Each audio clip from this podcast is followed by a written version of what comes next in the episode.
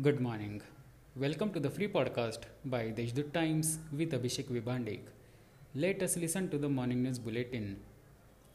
Nashik Municipal Corporation has also taken a tough decision regarding POP idols after the decision of the Nagpur bench that Ganesh idols made from POP cannot be immersed anywhere to prevent river pollution.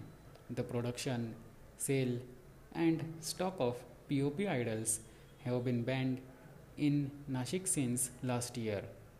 Although public awareness has been created about this since last year.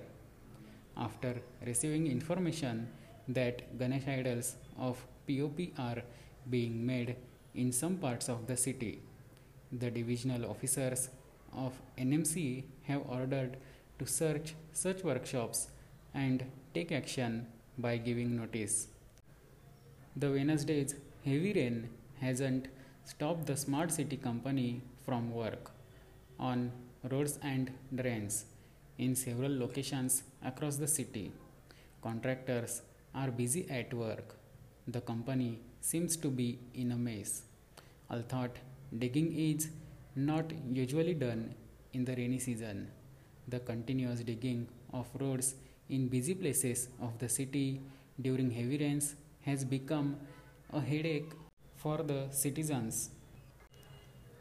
Nashik Cyber Police has appealed to people not to fall prey to deceptive message of power cut.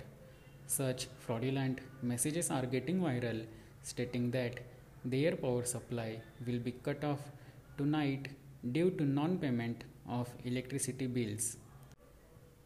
These are some of the main news. For more news, visit deshdoot.com. Have a nice day.